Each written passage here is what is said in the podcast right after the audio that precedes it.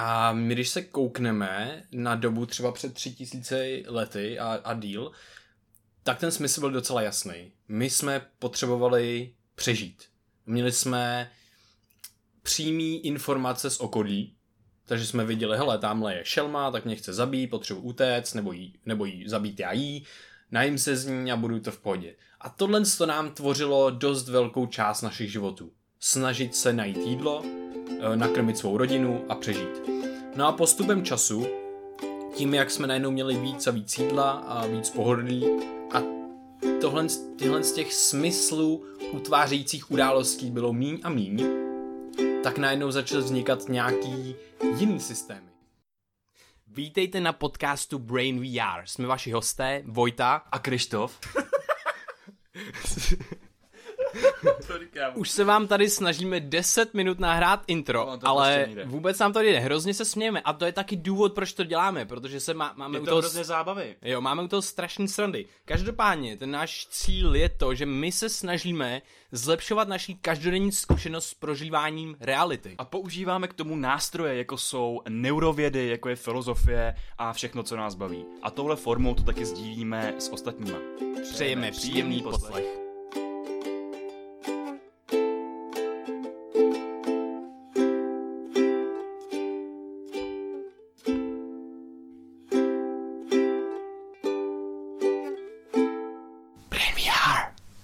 Ahoj Krištofe. Mhm. Čau to. Hele, prosím tě, ty jsi dneska přišel a začali jsme řešit nějakou, nějakou zajímavou věc a já jsem se tě chtěl zeptat, jak to, jak to máš s tím, když máš vlastně několik věcí, které chceš dělat, máš třeba tu nějakou vědeckou, vědeckou sféru, kde si zjišťuješ věci teďka zrovna o mitochondriích a tak podobně, ale pak ty vlastně máš zájem v nějaký třeba uh, sféře hudební, literární a tak podobně.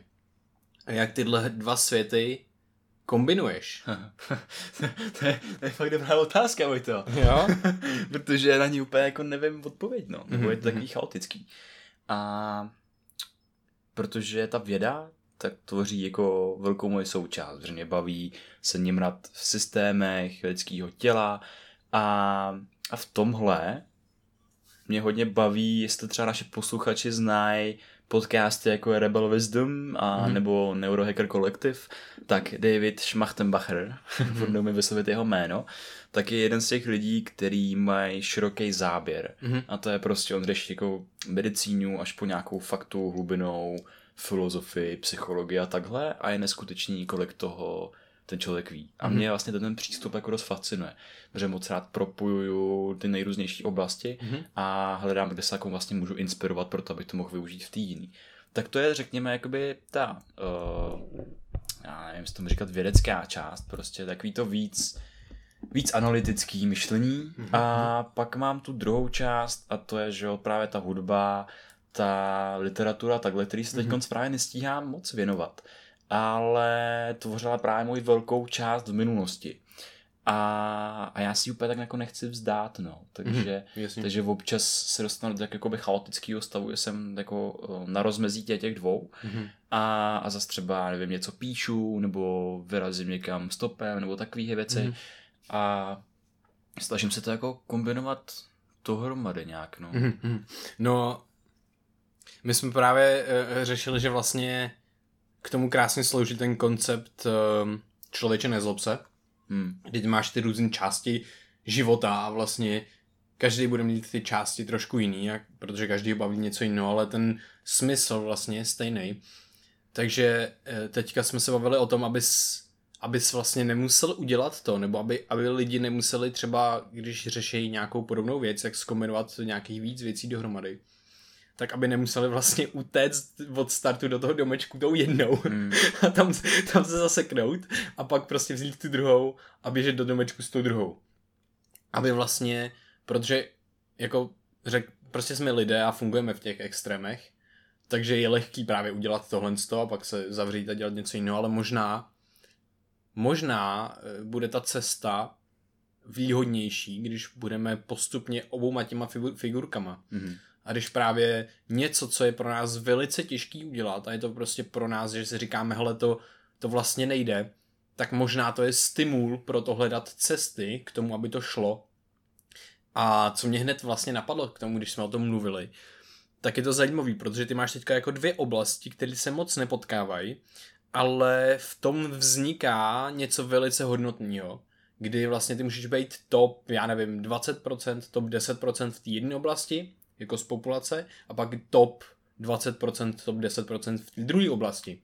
A teď, když ty skombinuješ nějaký dva, řekněme, mm, dvě vlastnosti, a, nebo skilly, ne, e, který, který vlastně nejsou často skombinovaný, jako je třeba právě nějaká věda a filozofie a spíš takový to, to myšlení a nějaký to analytický myšlení s nějakým tím, tím, tím e, uměleckým, e, uměleckou vlastností. Když to skombinuješ, tak pak se dostaneš vlastně na nějaký top 1% třeba uh, jako populace, protože vlastně dost často se to nekombinuje. To byla právě přímo talent starada, byla i u Tima se myslím. Někdo to o tom mluvil. Takže uh, když se nad tím jako zamyslíš, nebo prostě co ti co ti připadá za možnou cestu v kombinaci těchto dvou, těchto dvou věcí? tak ono se to vždycky prolíná. Mm-hmm. A vnímám to, že když se prostě posuneš na, o jedno procento na tom jednom žebříčku, tak se posouváš třeba nevědomě na tom druhém. Mm-hmm. Protože třeba, že když tě baví, já nevím, eh, literatura, bítnice a tyhle ty, a baví tě ten styl psaní, tak nějakým způsobem začneš psát a začneš, začneš se učit psát tím stylem. Mm-hmm. No a najednou ty ten styl vyprávění pak s nás přeneseš i do té jako druhé sféry. To znamená, že ta věda tak má problém, že prostě je to hodně nesrozumitelný dost často a se prostě rozumějí tomu jenom lidi, kteří s tím mají něco dočinění, mm-hmm. jako třeba ty studie, a překládat to do srozumitelného jazyka je problém. A najednou já zjišťuju, že třeba ten zájem o ty knížky a takhle, eh, o ty příběhy a další věci, tak mi pomáhá líp vyprávět eh, tu vědu. Mm-hmm, jasně, tom. jasně. Jo, já si toho vlastně taky všímám a všímám si ty vlastnosti toho, kdy my vlastně jsme nějakým způsobem generalisté a nemůžeme jako nějaký vědec, který vlastně zaběhne do té jedné oblasti a jde vlastně velice do hloubky, ale neví, neví nic moc o těch jako dalších věcech okolo. Že to, a, a že to neznamená, že skvělý vědec bude skvělý člověk ve všech dalších oblastech. Že, že, že vě, vědci jsou obecně lidi, kteří se chtějí sebe, sebe rozvíjet a posouvat. To jsem vlastně přemýšlel včera o tomhle, že to vlastně vůbec nic takového neznamená. A že my nějakým způsobem se tohle snažíme dělat a moc nás to baví. A, a já bych se možná rád dostal k něčemu, k tomu, co si, o čem jsem mluvil, což je ten Rebel Wisdom. A to jméno, Schmachtenbach, ten něco takového. A mě, mě baví vlastně o tom, jak eh, se ve společnosti pracuje s informacema a jak, jak s nima mm, pracovat, pracovat třeba v budoucnu nebo? Tak eh, já vnímám evoluci prostě v nějakých dvou sférách momentálně. Mm-hmm. Ta jedna byla ta, kterou probíhala po staletí a to byla ta, eh, řekněme, fyzikální evoluce. To je prostě, jak nám dorostly ruce a oči a tak mm-hmm. dál a jak se vyvinulo naše eh, vnímání světa. Mm-hmm. A my jako člověk, jako druh, tak jsme překonali všechny ostatní zvířecí druhy. A co z člověka udělalo, řekněme, něco jiného než zvíře. Já už teď nevím, jestli člověku můžeme říkat zvíře. Mm-hmm. Protože člověk najednou si uvědomil uh, svý pudy mm-hmm. a vytvořil něco jako morálku mm-hmm. a tím se od zvířat oddělil, mm-hmm. protože může konat jinak. On nevědomě v hodně činnostech koná stejně jako zvířata, protože ty základní instinkt tam furt máme, ale můžeme už si vybírat konat jinak. Právě, že prostě z hlediska té morálky, že nebudu líst do baráku někomu jinému, protože by mu to mohlo způsobit nějaký poškození a takhle. Mm. A s tímhletím tak se u nás vyvinula i řeč a jazyk, mm. která prostě taky v minulosti měla třeba za účel jenom to, že jsem měl rozlišit členy svý tlupy od členů jiný tlupy a vytvářet nějaký daleko komplexnější uh, strategie. Oni jsou třeba právě už nějaký jako uh, důkazy o primitivních třeba smečkách, už dinosaurů, který měli mezi sebou třeba nějaký primitivní signály, mm-hmm. jsou nějaké jako teorie, mm-hmm. a který díky tomu oni vlastně, ty malinkatý zvířata byly daleko silnější než třeba to jedno velký zvíře. A tahle ta věc udělala z člověka neskutečně silného tvora, protože mu otevřela v mysli prostor, kam mohl vkládat myšlenky a ukládat věci, protože najednou hmm. Paměť začala fungovat tím způsobem, oh my god, to je ten klacek, tak se mi hodil prostě v k ním rání tohoto hnízda a já jsem z něho dostal med. Tak nebo se uložím ten klacek a to prostě hnízdo a takhle. A najednou, OK, tak když já vezmu ještě jako jednoho člena té tlupy, tak to hnízdo můžeme dokonce sundat mm. a hmm. bude s tím jakoby se snáš manipulovat. Takže díky jazyku a tomu prostoru v hlavě vznikaly daleko komplexnější strategie chování. Mm. A to nás dostalo až do situace, že jazyk je hlavní způsob uvažování, jak dneska vytváříme smysl ve světě. Mm. A zároveň díky jazyku tak přijímáme informace. Jenže ty informace jsou formou slov. A slova je něco, co není dokonalý a co má víc možných významů. A já, abych, abys ty pochopil, jak já třeba myslím slovo uh, strom, mm-hmm. tak se mě musí, musí to doptat. Jestli myslím třeba filogenetický strom nebo strom jako na zahradě, co se ti pod tím představí, spousta věcí, že jo. Prostě má to více významů a, a vzniká tady obrovské množství nedorozumění. To znamená, a zároveň ten fenomén dnešní doby je, že my dneska bereme hodně věcí zkratkovitě ve zkratkách a nemáme na to čas. To znamená, že to, co já ti předložím za informace, tak ty máš tendenci se je předzat tak, já, jak já jsem ti je předložil, ale já nikdy nemůžu vidět, jak ty si je vyložíš, pokud nemáš nějaký hlubší uh, poznání těch informací.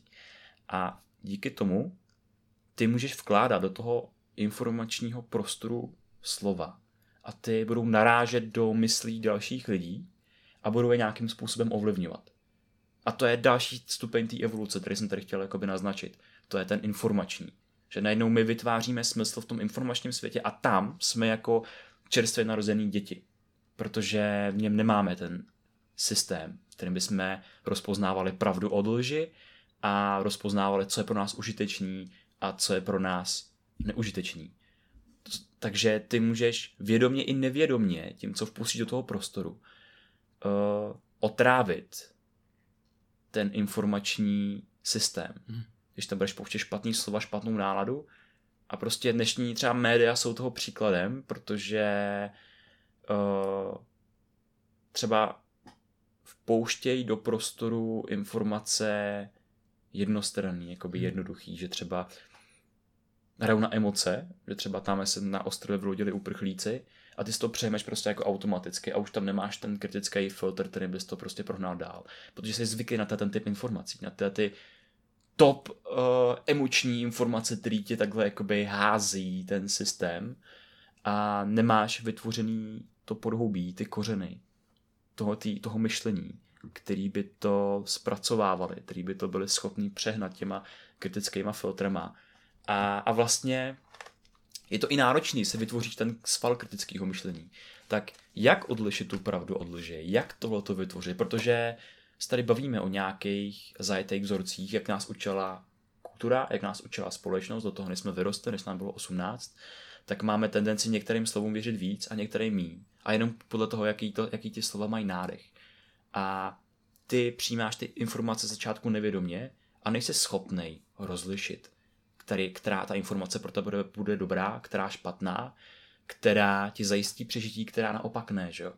Ale v jistý moment, tak ty se dostaneš třeba díky vzdělávacímu systému do určitý kognitivní kapacity, kde máš ten prostor v hlavě tak velký, že najednou dokážeš si vzít třeba ty slova nebo ty koncepty a podívat se na ně z jiného úhlu. OK, doma mi říkali, že pravičáci jsou debilové.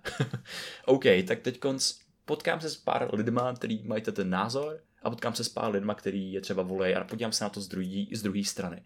A najednou ty můžeš přehodnotit svý stanovisko a používat ten kritický filtr, aby se vytvářel smysl ve světě a nepřispíval k, dáš, k, další, k dalšímu trávení té informační vody, té informační ekologie.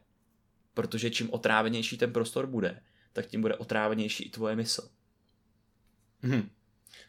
To je super. Uh, mě hodně, mě hodně baví právě to utváření smyslu ve světě a že to je vlastně ten smysl, protože, protože my jsme vlastně jsme smysl utvářející jako stroje a my když se koukneme na dobu třeba před tři tisíce lety a, a díl, tak ten smysl byl docela jasný. My jsme potřebovali přežít.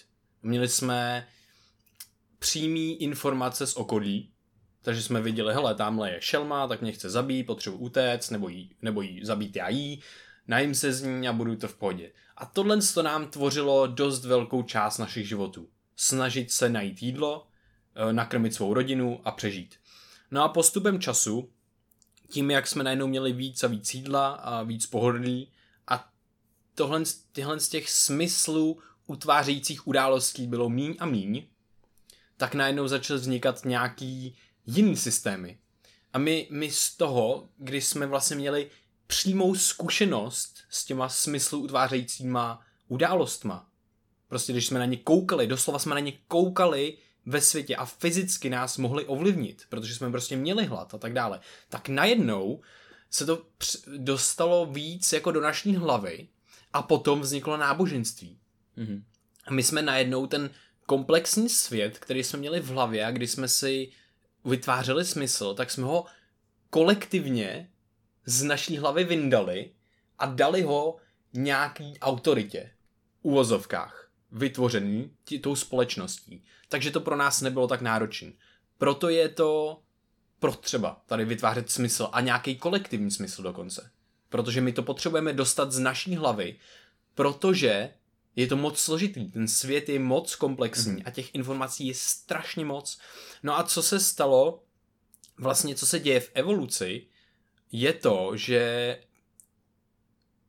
zvířata, organismy mají určitou výhodu misinformovat nějakou svou kompetici. A to může být... Jakože dezinformovacího protivníka. Dezinformovacího protivníka, přesně tak.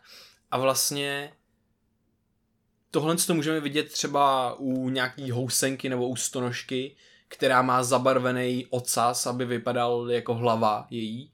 A, a, a oproti ptáku, který se snaží sežrat tuhle housenku nebo stonožku, tak ukousne jenom, ukousne jenom ten ocas. A ta stonožka přežije. Oni se spolu vyvíjeli k tomu, aby tenhle systém byl vyvážený a mohl fungovat. Oba vlastně přežijou a oba to stíhají, protože najednou teďka si Teďka ten, ten pták si po chvíli uvědomí, že třeba nemá z toho dost jídla, takže potřebuje sežrat větší část housenky nebo něco takového a ta housenka zase vyvine jinou strategii. A nebo naopak vznikne rovnováha a vznikne to v pohodě, protože pták se nají a je uspokojený a přežije a housenka také přežije, protože jí doroste ten zadek. Takže všichni jsou spokojení. No a ta evoluce je nastavená tak, je to vlastně přírodní zákon, je to příroda a je nastavená tak, aby se spolu vyvíjeli současně, aby to stíhala. Takže ta evoluce to stíhá, jenže v posledních mm, řekněme tisíci letech a teďka ještě extrémnější v posledních sto letech vznikla nějaká evoluce společenská a technologická. No a vzniká tady vlastně nerovnováha a obrovská nerovnováha, kdy najednou jedinec, jako jsme, jako jsme my, jako jsme prostě běžný průměrný člověk, tak je v obrovské nevýhodě proti téhle nějaký společensko-technologické evoluci, kdy vlastně tam vznikají mm, uh, důvody pro to, aby jsme byli dezinformovaní. Protože tady v podstatě vzniká nějaká kompetice. Ty nějaký velké společnosti, uh, tak oni vlastně um, získávají, získávají kapitál na základě toho, že nás efektivně dokážou dezinformovat.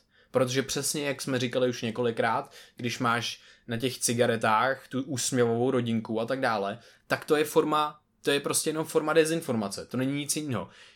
Oni se nám snaží, oni, e, prostě je to, je to v celé společnosti a je to naprosto jako logický, že se to bude dít, ale, ale je důležité si uvědomit, že se to jako reálně děje a je, budou vždycky mít vlastně výhodu, když se, a budou se nám snažit dostat do hlavy to, že ten jejich produkt nebo to, co oni dělají, aby nám prodali, tak je, tak nám zlepší nějakým způsobem zkušenost s prožíváním života.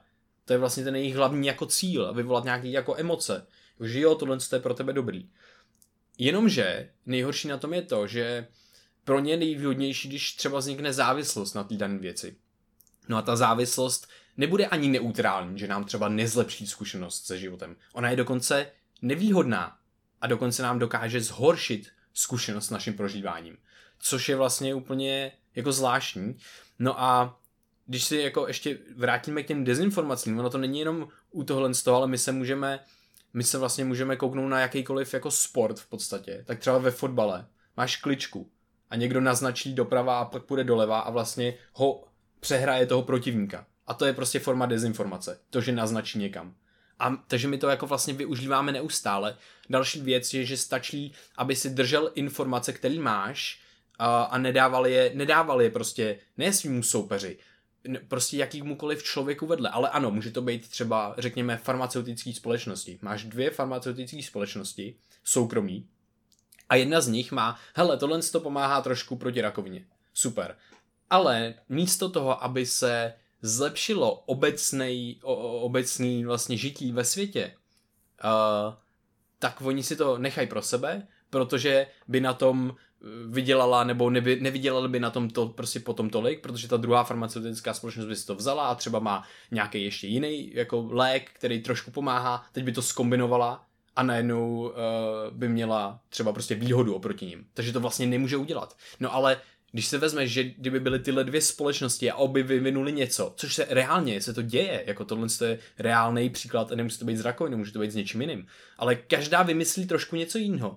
Ale kdyby se dali dohromady, bylo by to trošku decentralizované, nebylo by to ta jedna prostě to jedno, jeden CEO a jedna soukromá společnost, ale najednou by se to začalo propojovat, tak by každý přidal k tomu společnému té společné jako hodnotě zlepšit tu naši společnost lidstva, takže by se třeba vylečila nějaká nemoc. Třeba je to reálný, že bychom mohli vylečit nějakou nemoc, kdyby jsme si nedrželi informace u sebe. A to se děje teďka desítky let, takže je to vlastně hrozně zajímavý. A my teďka máme, my jsme teďka lidi a my se snažíme teďka hýbat v tomhle světě. My se snažíme tomu rozumět a udělat si z toho smysl. Ale jak si přesně říkal, tak máme, máme média a máme tyhle ty společnosti, které nás ne, ne, neustále dezinformují. A teďka, jak to teda člověk vlastně může udělat, když je sám oproti takový neskutečný přesile. A on by potřeboval, člověk, já bych potřeboval to, abych měl zdroj, který bude vlastně mít, bude jako validní a zároveň nebude tak komplexní. Ale takový zdroj prostě neexistuje. No a jedna z možností, co dělat, je právě to, co se ve společnosti a obecně jako děje, kam ten trend směřuje. A to je přesně ta decentralizace a to, že ty si najednou najdeš člověka, který má stejný zájem, který je ochotný vlastně věnovat tomu ten čas, tomu studiu, když já si najdu, řekněme, z vědy, tak si najdu, jak je skvělý kurkumin. Teď jsem hledal, četl jsem review na kurkumin a já jsem si začal hledat, proč je kurkumin špatný a ty nevýhody. Protože já vím, že jsem předpojatý. Já jsem předpojatý k tomu si myslet, že kurkumin je dobrý a chci najít ty dobré vlastnosti kurkuminu. Tak samozřejmě, že najdu. Našel jsem je ale pak, teda, aha, počkat, ale já jsem teďka našel jenom ty dobrý, potřebuji ty špatný. Takže jsem si, na, takže jsem si začal hledat negativní, uh, ty vedlejší účinky kurkuminu a tak dále. Jo, a, a super, něco jsem našel, ale tato ten zájem o to hledat tu nějakou jako pravdu, Eh, kterou jako ty, ty zase nebudeš mít kapacitu k tomu udělat sám ten výzkum, abys, abys vlastně musíš věřit aspoň té instituci nějaký. Jako to už bychom se úplně zbláznili. Ale ty, když najdeš člověka, který tohle to vlastně dělá taky, tak potom máš možnost uh, se v nějaký komunitě lidí, kterou si začneš postupně vytvářet a která tady prostě reálně vzniká. Vy zprávě třeba Rebel Wisdom. Uh, myslím si, že my máme kolem sebe zajímavý lidi, který který tohle to zajímá stejně, tak najednou se to začne prostě pomalu jako měnit a začnou vznikat zdroje informací, který stojí na decentralizované platformě a který už reálně přinášejí přesně to, o čem jsem mluvil. Takže přinášejí vysokou validitu, ale přes, přesto, že nebudou mít takovou komplexnost. Takže lidi se najednou, a tady je zdroj informací, který nemá nějakou jednu hlavu, jedno CEO, neprodává ti kurkumin, Uh, takže si najde i negativní mm-hmm. side effect z kurkuminu. tam je úplně hodně důležitý to, že takový, takováhle, jak se bude lišit takhle decentralizovaná platforma například od křesťanství, mm-hmm. který je taky, že tam je nějaký uh, smysl utvářející systém, mm-hmm. hlavně jako uh, systém vědění, mm-hmm. aby ty lidi se cítili víc v pohodě v každodenním mm-hmm. životě. Ale když v tom systému se objeví někdo, kdo klade otázky, a kdo právě se zamyslí nad tím, proč kurkumin by neměl být dobrý, tak proč třeba Bůh by neměl být dobrý. Jo, jo, nebo takové věci. Nebo proč, no tam jsou taky zajímavé věci. a, a ten systém, řekněme ten zastaralý toho křesťanství, tak ho, zastaralého křesťanství, tak ho prostě odsoudí nebo ho úplně jako vyloučí, řekněme, jakoby z toho vybudovaného systému vědění. Hmm, že tam je dogma. Právě, prostě. tam je dogma a je, ta, je to postavení na nějaký úrovni pyramidy. Hmm. Když to, když máš decentralizovaný systém, tak ty právě kladeš otázku, ale jsi v té komunitě, víš, že jsi v komunitě nějakých lidí, kteří se o to zajímají a který mají, kladou hodnotu té pravdy nad ostatní věci.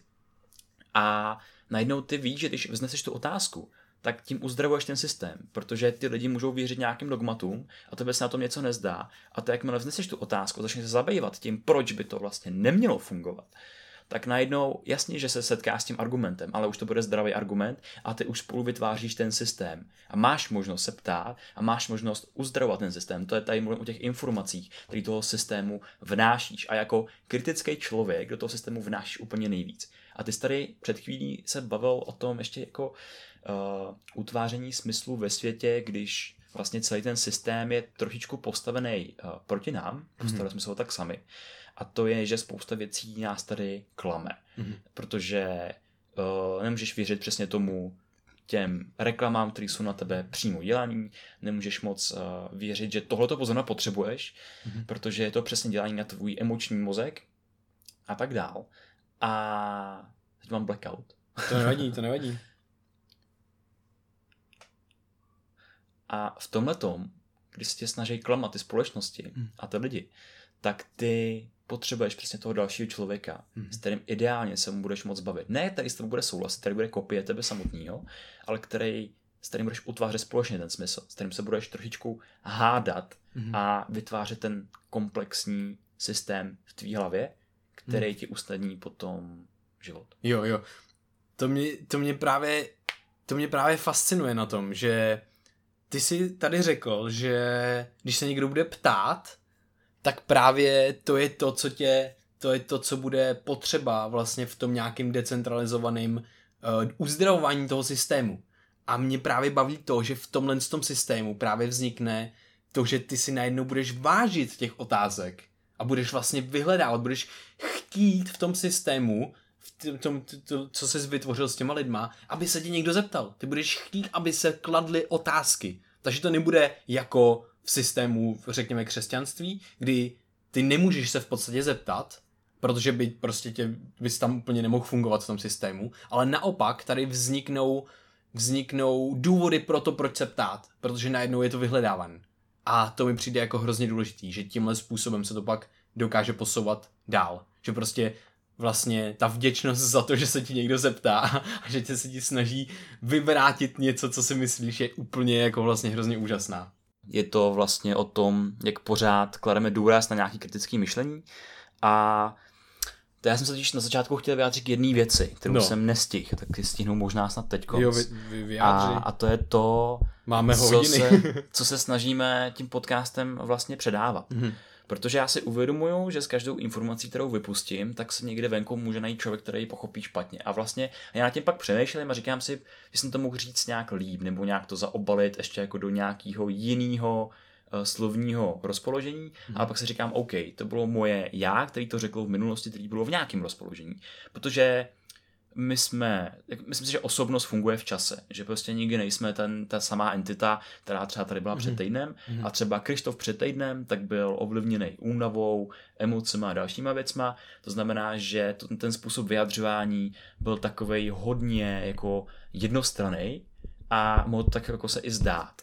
A, ale tady vlastně hodně chci vyhodit ty hodnoty, který, kterými zastáváme a to mm. je mhm. nějaká jako sebezopovědnost za přijímání za přijímání informací. Ne za vydávání, ale za přijímání informací. Mm-hmm. On to je jako, zase jako provázaný systém. A to je, že přemýšlet nad čím jako kriticky mm-hmm. a protože my po vás hm, chceme, abyste nám na 100% nikdy nevěřili. Abyste mm-hmm. si informace nejlíp ověřovali. Jsme nějaký jako taky zdroj, mm-hmm a moc rádi máme přesně tyhle jako hodnoty, že rádi si na to díváme z více stran a tak a jsme nej, nejvíc rádi, když nám právě třeba píšete uh, zpětnou vazbu, která je i negativní, právě jsme se někde spletli a říkám, to je úplná bomba, protože se pak můžu dohledat věci a zjistit, že jsem se fakt splet a najednou o tom vím daleko mm. víc a můžu se nějakým způsobem mm. opravit. Jo. A to je prostě ta hodnota té sebezodpovědnosti. Jenom, jenom já jsem zodpovědný za to, jaký informace přijímám a jak si v té hlavě vlastně přežvejkám. Mm-hmm. A mhm. jestli jim uvěřím nebo ne. Mm-hmm. No to je, to je pro mě taky velice, velice důležitý téma. A vlastně to, co jsi řekl, mě moc baví, že, že nevěřit nám na 100%. Já si myslím, že my bychom neměli ničemu věřit na 100%. Takže je blbost věřit nám na 100%, protože prostě s tím to někdo řekl, to believe completely is to die intellectually. Mm-hmm. To mhm. nějaký takovýhle mám rád, takovýhle citát a Myslím si, že to je prostě pravda. Když něčemu uvěříme na 100%, tak umí, umírá kousek z našeho intelektuálního já, což vznikají, možná nemusí být problém, ale možná občas jo. A vznikají tam nějaký právě dogmátka a oni jsou ty dogmátka krásní v tom, že usnadňují ten, to utváření smyslu. Jo. Je to nějaká zkratka, je to nějaký zjednodušení, ale jak jsme se bavili, ten systém není vůbec jednoduchý. Já my se v něm zmítáme v takovém jako proudu nejrůznějších uh, vlivů mm-hmm. a prostě přitom tam musíme udělat ten, ten systém v tom. Ale právě v tom nám můžu pomoct další lidi, kterými my se jako držíme a který mají ty samé hodnoty jako my a nezastávají právě třeba jako ty dogmata. Mm-hmm. A rozpoznat takový dogma, tak je jako obrovský složitý a myslím si, že i důležitou součást toho, toho tvoří uh, jako přiznat si, že se můžu mílit a že mílit je se úplně, mílit se je úplně v pohodě. Prostě jo. je úplně v pohodě nevědět a říkat blbosti, když jsem schopný potom si to uvědomit a třeba přehodnotit svý stanovisko, hmm. když mi někdo dá jako validní Přesně. argument.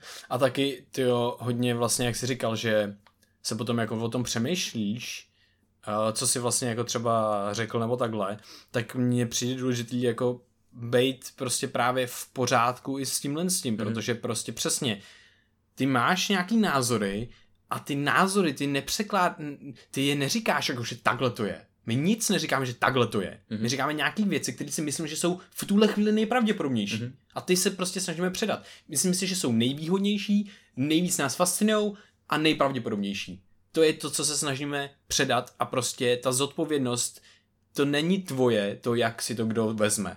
To je jejich zodpovědnost, mm-hmm. to, to, co přidávají do sebe. Takže to mi přijde hodně, hodně zajímavý. Mm-hmm. A no. Je to vždycky jako, mi to připadá, že to je právě o té diskuzi, kde najednou, nevím, jestli se dostali nějaké určitý sociální bubliny, ale připadáme, že ty uh, věci, ty koncepty nejdou proti sobě, ale právě jdou spolu. Že ty diskuze, v kterých jo. já jsem se začal teď ocitat, už se nepodobají těm v minulosti, že to bylo spíš, kdo má pravdu a kdo tomu druhému nabije, nabije hubu, ale že teď diskutujeme, aby jsme fakt přišli společně na to, co je nejpravděpodobnější, mm-hmm. co, co je jakoby naddáma v tom, v té diskuzi, o kterých se bavíme. Mm-hmm. A to mě moc baví a rád, to vlastně bude, bude dít dál. No. Jo, jo, jo. Já myslím, že, že jo a že vlastně my jsme si teďka nedávno říkali, že jsme, že jsme jako ve snu teďka. To je hrozně uh-huh. zajímavý, jako s kterýma vlastně lidma se teďka můžeme bavit, moc nás to baví. Uh, a co jsem teďka četl za studii, tak ta byla o předpojatostech, o různých biasech. A tam je zajímavý to, že jenom uvědomění si toho biasu, eh, té předpojatosti, ti nějakým způsobem jí automaticky neguje to, tu předpojatost.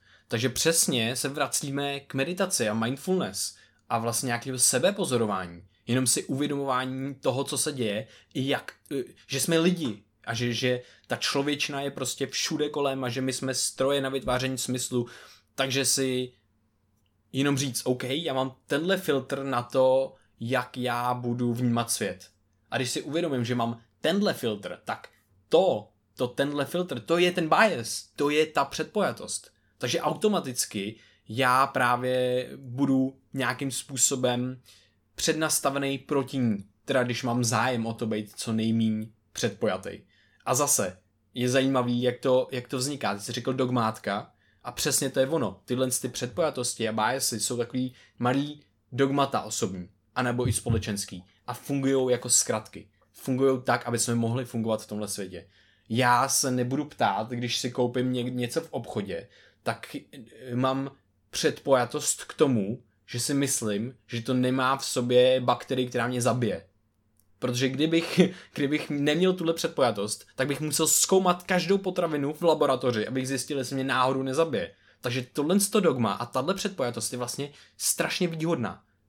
Většina jich bude výhodných, protože většina bude fungovat v nějakým... My, my vždycky budeme mít uh, nějaký předpojatosti. No samozřejmě. Jenom otázka, aby jsme se vybrali, řekněme, ty nejzdravější. No, no jasně. Protože no vždycky jasně. budeme konzumovat jídlo, bavit se s lidma, lítat letadlem a takové věci, mm-hmm. ale právě vždycky si prostě už máš takový ten mentální prostor, že si dokážeš dát vedle sebe ty, ty uh, plusy a mínusy, řekněme, té dané věci. A řekneš si, jakoby, OK, teď mám hlad a je třeba 10 večer a nemám prostě možnost něco jiného, tak OK, buď můžu jakoby půstovat až do rána, anebo prostě když mám fakt hlad, tak si prostě koupím něco, co tady z toho je. Co z toho mi může způsobit nejmenší poškození zdraví. Jo.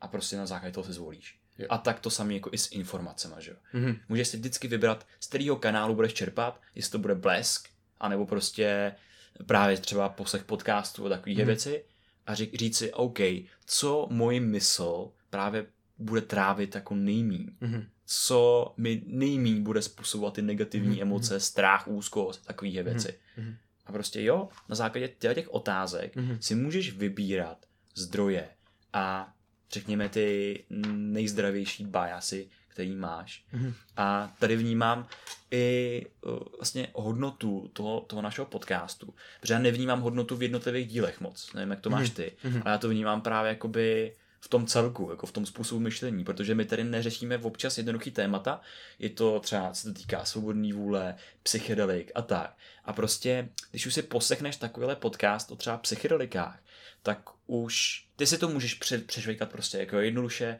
ty věci, které tam říkáme mm-hmm. a vzít to třeba doslova. Mm-hmm. Prostě, protože my předáváme hodně často fascinaci, naši fascinaci těm látkama, změněnýma stavama vědomí, ale součástí těch látek je například uh, celá jako negativní jako škála věcí, nebo mm-hmm. uh, ten respekt kterým, mm-hmm. s kterým k ním přistupovat. Že to mm-hmm. není jedno duchý téma, nemá to jednoho ducha mm-hmm. a potřebuje s tím zabývat jako dlouhodobě, mm-hmm. aby si pochopil, o co jde a aby si jako vlastně pochopil třeba i náš pohled, že, jak se na to díváme.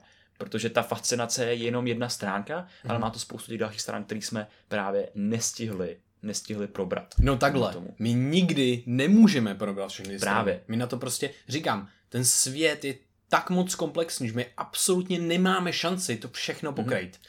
Ale mě na tom baví jako takový to uh, ambivalentní myšlení, že právě ty máš tady třeba ti řeknu fascinace, proč jsou psychedelika Počkej, počkej, počkej, ambivalentní, co to znamená? Jo, uh, ambivalentní jako protichůdný, D- dvojitý. ale já možná myslím Skoro. to dvojsmyslný, jako dvojsmyslný. Jako dvojitý, mm-hmm. no. A to je, že ty máš, uh, ty máš třeba ty psychedelika a tady se na našem podcastu poslechneš prostě, jak jsme jima fascinovaní, mm-hmm. jak jsme měli nějaké zkušenosti a co nám to udělalo a že to vlastně bylo takový jakoby vtipný a tak občas. A, a pak najednou, ale už tě automaticky napadne ta myšlenka, OK, a co je ta druhá stránka? No ale počkej, my to vlastně, jako my to automaticky říkáme, tu druhou stránku. No právě, ale co když se stane, že to zapomene, zapomeneme zmínit? Jo, já si, tak, no, okay. já si jako já... jako na to dám dost pozor teda, ale, ale samozřejmě může, to, může se to stát. No, tak já už jako fakt myslím na to, že ti tam automaticky napadne ta druhá stránka. Mm-hmm. A mhm. že když chceš poznávat, když chceš třeba něco takového vyzkoušet, tak prostě OK, tady máš důvody pro to, proč to fakt hustý. Mm-hmm. Ale prostě, a jaký jsou ty důvody, proč bych to neměl vyzkoušet? No jasně, samozřejmě.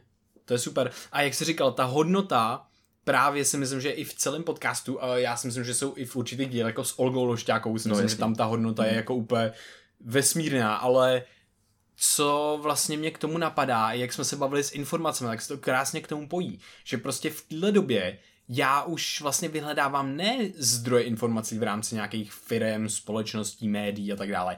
Já si vyhledávám ty jednotlivý lidi, protože já znám toho člověka, já znám jeho mindset a já můžu vědět, jak on právě, to je skoro jako kdybych se vytvářel tu skupinu lidí, že jo. Mm-hmm. Jenom prostě je neznám osobně, ale znám prostě hodiny jejich přemýšlení, takže už budu vědět, že to je nějakým způsobem kvalitní, validní mm-hmm. a že to není člověk, který, jo, tady řeknu tohle mm-hmm. a je mhm. to, je to jedno, co řeknu. Takže to mi přijde vlastně velice důležitý, že my můžeme najednou čerpat takhle z jednotlivých lidí a mm. že to ta dnešní úžasná doba, která vlastně tohle, tohle umožňuje. A je to strašně zajímavé to pozorovat, protože já si myslím, že to je vlastně proč jsou podcasty tak populární. Protože v podcast, podcastový boom byl tak jako deset let, před deseti lety by podcast jako nevěděl nikdo v podstatě, co je. Mm. Ale třeba dva, tři, čtyři roky zpátky, to v Americe vybouchlo teďka rok zpátky, nebo půl roku tady v, i v Česku to začíná, začíná narůstat a vlastně tam přesně vzniká ta, ta, ta nutnost toho dlouhého formátu, kdy ty nemáš jako jednotlivý uh, zprávy, že jo, tady se stalo tohle, z toho umřeli, bla, bla, bla, něco, něco, něco, někde hladomor, takovéhle věci, ale máš tam tu komplexní informaci a máš to v tom kontextu toho mhm. člověka, mm-hmm. který ho nějakým způsobem znáš a najednou ten máš hodiny jako jeho kontentu a jeho mysli. Mm-hmm. A najednou ty už můžeš věřit nějakým způsobem. Samozřejmě ne na 100%, ale můžeš být, můžeš mu důvěřovat, důvěřovat daleko víc. Mm-hmm. Jo, takže tohle mi přijde vlastně ta hodnota, která tady jako stoupá a která je v dnešní společnosti tak strašně důležitá a nutná a potřebná. Jo, jo, je to vlastně přesný opak těm klasickým médiím, který hrajou na tvoji osmi vteřinovou pozornost. Mm-hmm. A já myslím, že ten dlouhý formát a způsob konzumace informací v tom, řekněme, velkým balíku, tak je jako teď nějaký, nějaká nová cesta, jak utvářet jako víc ten smysl. Protože přesně díky tomu podcastu, tak ty máš šanci o, poznat způsob myšlení toho člověka a třeba jsem se přistěhl, jak já konzumuji informace. O, řekněme z toho nějakého veřejného mediálního prostoru, když to nejsou zrovna studie, protože studie zase berou jako nějakou objektivní jako nástroj vědy, takže tam zase ten můj přístup je trošičku jiný. Mm-hmm. Ale co se týče informací právě z podcastu a takhle, tak já tam mám určitý lidi, který prostě jsou fakt top špička v tom, co dělají a ty, ty lidi, tak já si, já si nastuduju skrz jejich příběhy.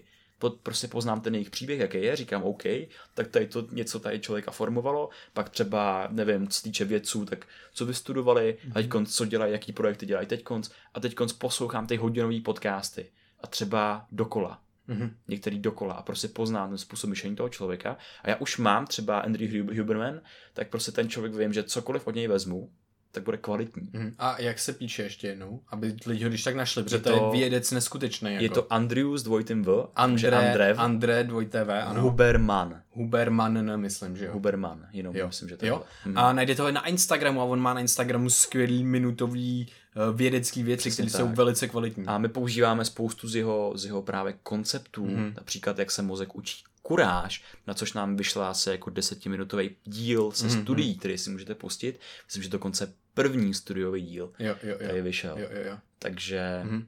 Hele, to je zajímavý, eh, jenom ty jsi vlastně řekl, že eh, bereš tu vědeckou nějakou sféru jako nějaký objektivní zdroj informací já bych vlastně jenom k tomu, já vím, že to tak máš, já to chci jenom eh, říct jako posluchačům, aby právě zase jako objasnit vlastně ty mm. slova, které mm-hmm. jsou tady ve zkratce, aby si mohl vlastně mluvit a vyjádřit to, co si chtěl vyjádřit, tak si nastil nějaký příklad, ale někoho by to, jo, to je objektivní a každá studie je super, no ale ono to tak no, není. právě ne, no. Takže vlastně my musíme být i skeptický k těm studiím, když prostě vyjde nějaká studie, teďka vidíme super nápis pro nějakého normálního konzumenta v nějakým už outletu jako v mediálním prostě, který to zjednodušuje, tak je uh, nadpis, že já nevím, něco zabíjí, já nevím, nějaký Ečko nebo něco. No a teď zjistí, že ta studie byla prostě na šesti postižených myších. No. Prostě. Takže jako... Uh, Nezopakovatelná nikým jiným, že jo? Přesně. Jo, taky co je, co je vlastně zajímavé je, že udělali jako statistiky studií, které vycházely, všechny, co vyšly a mhm. všechny, co nevyšly. Tak no ta ta, uh, jak se mu říká, re, re, re, uh, že to můžeš zopakovat, uh, jak to slovo? No prostě zopakovat studii, no.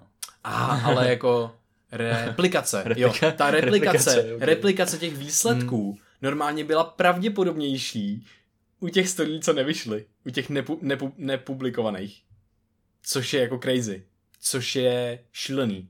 A tady si říkáme potom, jako, že hm, věda se Počkej, super. replikace výsledků studií, který nevyšly, jak to myslíš? No, máš unpublished data a unpublished studie. Jak nezveřejněný data, ne- nezveřejněný studie. Jo, jo, jo. Mm-hmm. A ty, co se zveřejnili, tak ta replikovatelnost těch zveřejněných studií měla nižší úroveň než replikovatelnost těch nezveřejněných. to je logický, protože když jsou nezveřejnění, tak tam něco nevyšlo, řekněme.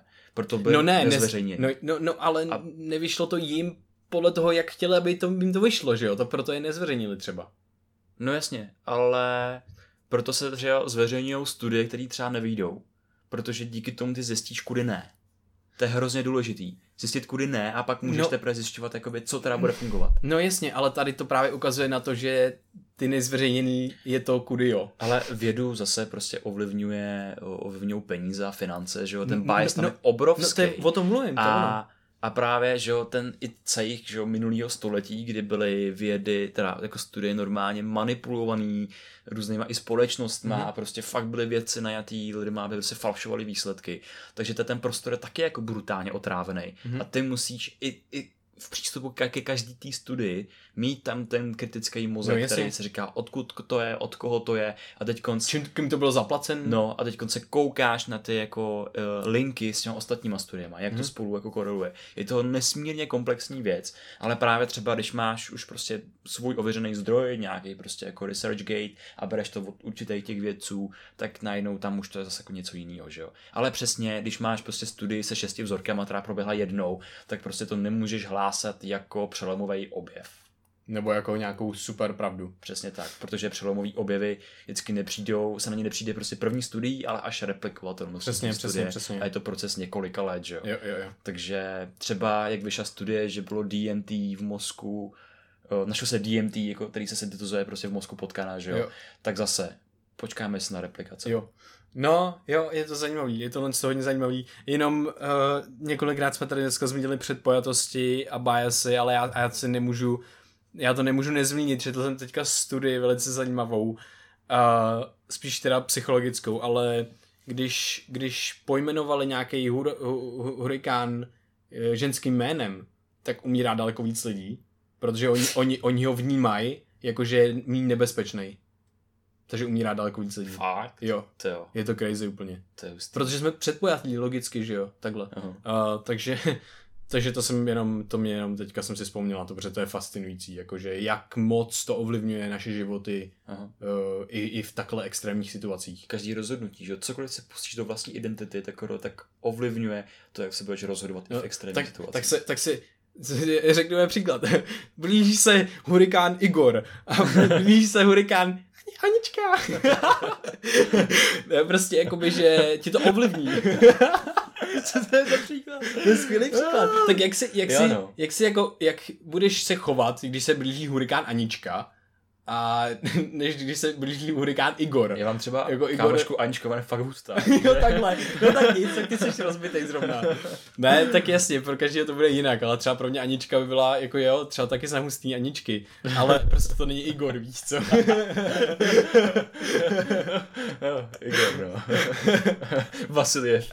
Vasiljev. OK. Krištof Trondven. Hurikán Putin. no, tak, okay, tak, tak se zase roze, rozespíváme, tak, jak je naším dobrým s tím, zvykem. S tím bych asi dneska úplně jako možná skončil. Aby jsme se nesmáli další Aby jsme se pak nesmáli další hodinu, protože se můžeme smát mimo mikrofon.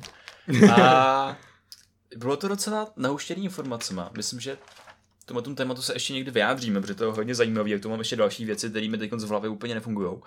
Ale Kdyby vás tomu cokoliv zajímalo, nebo jste se zajímali o podobné věci, tak nám napište, vyjádřete se k tomu, napište nám zpětnou vazbu, nebo i váš pohled na daný téma. Budeme moc rádi. Můžete nás sledovat na sociálních sítích a kde vás cokoliv z tohle toho zaujalo, nebo jste to shledali potřebným nebo důležitým, jak to, jak to prostě máme my, protože pro nás informační ekologie, řekněme, v tom veřejném prostoru, je v tom takové osobním, v té naší vlastní hlavě, tak je dost důležitým tématem a rádi to šíříme ven.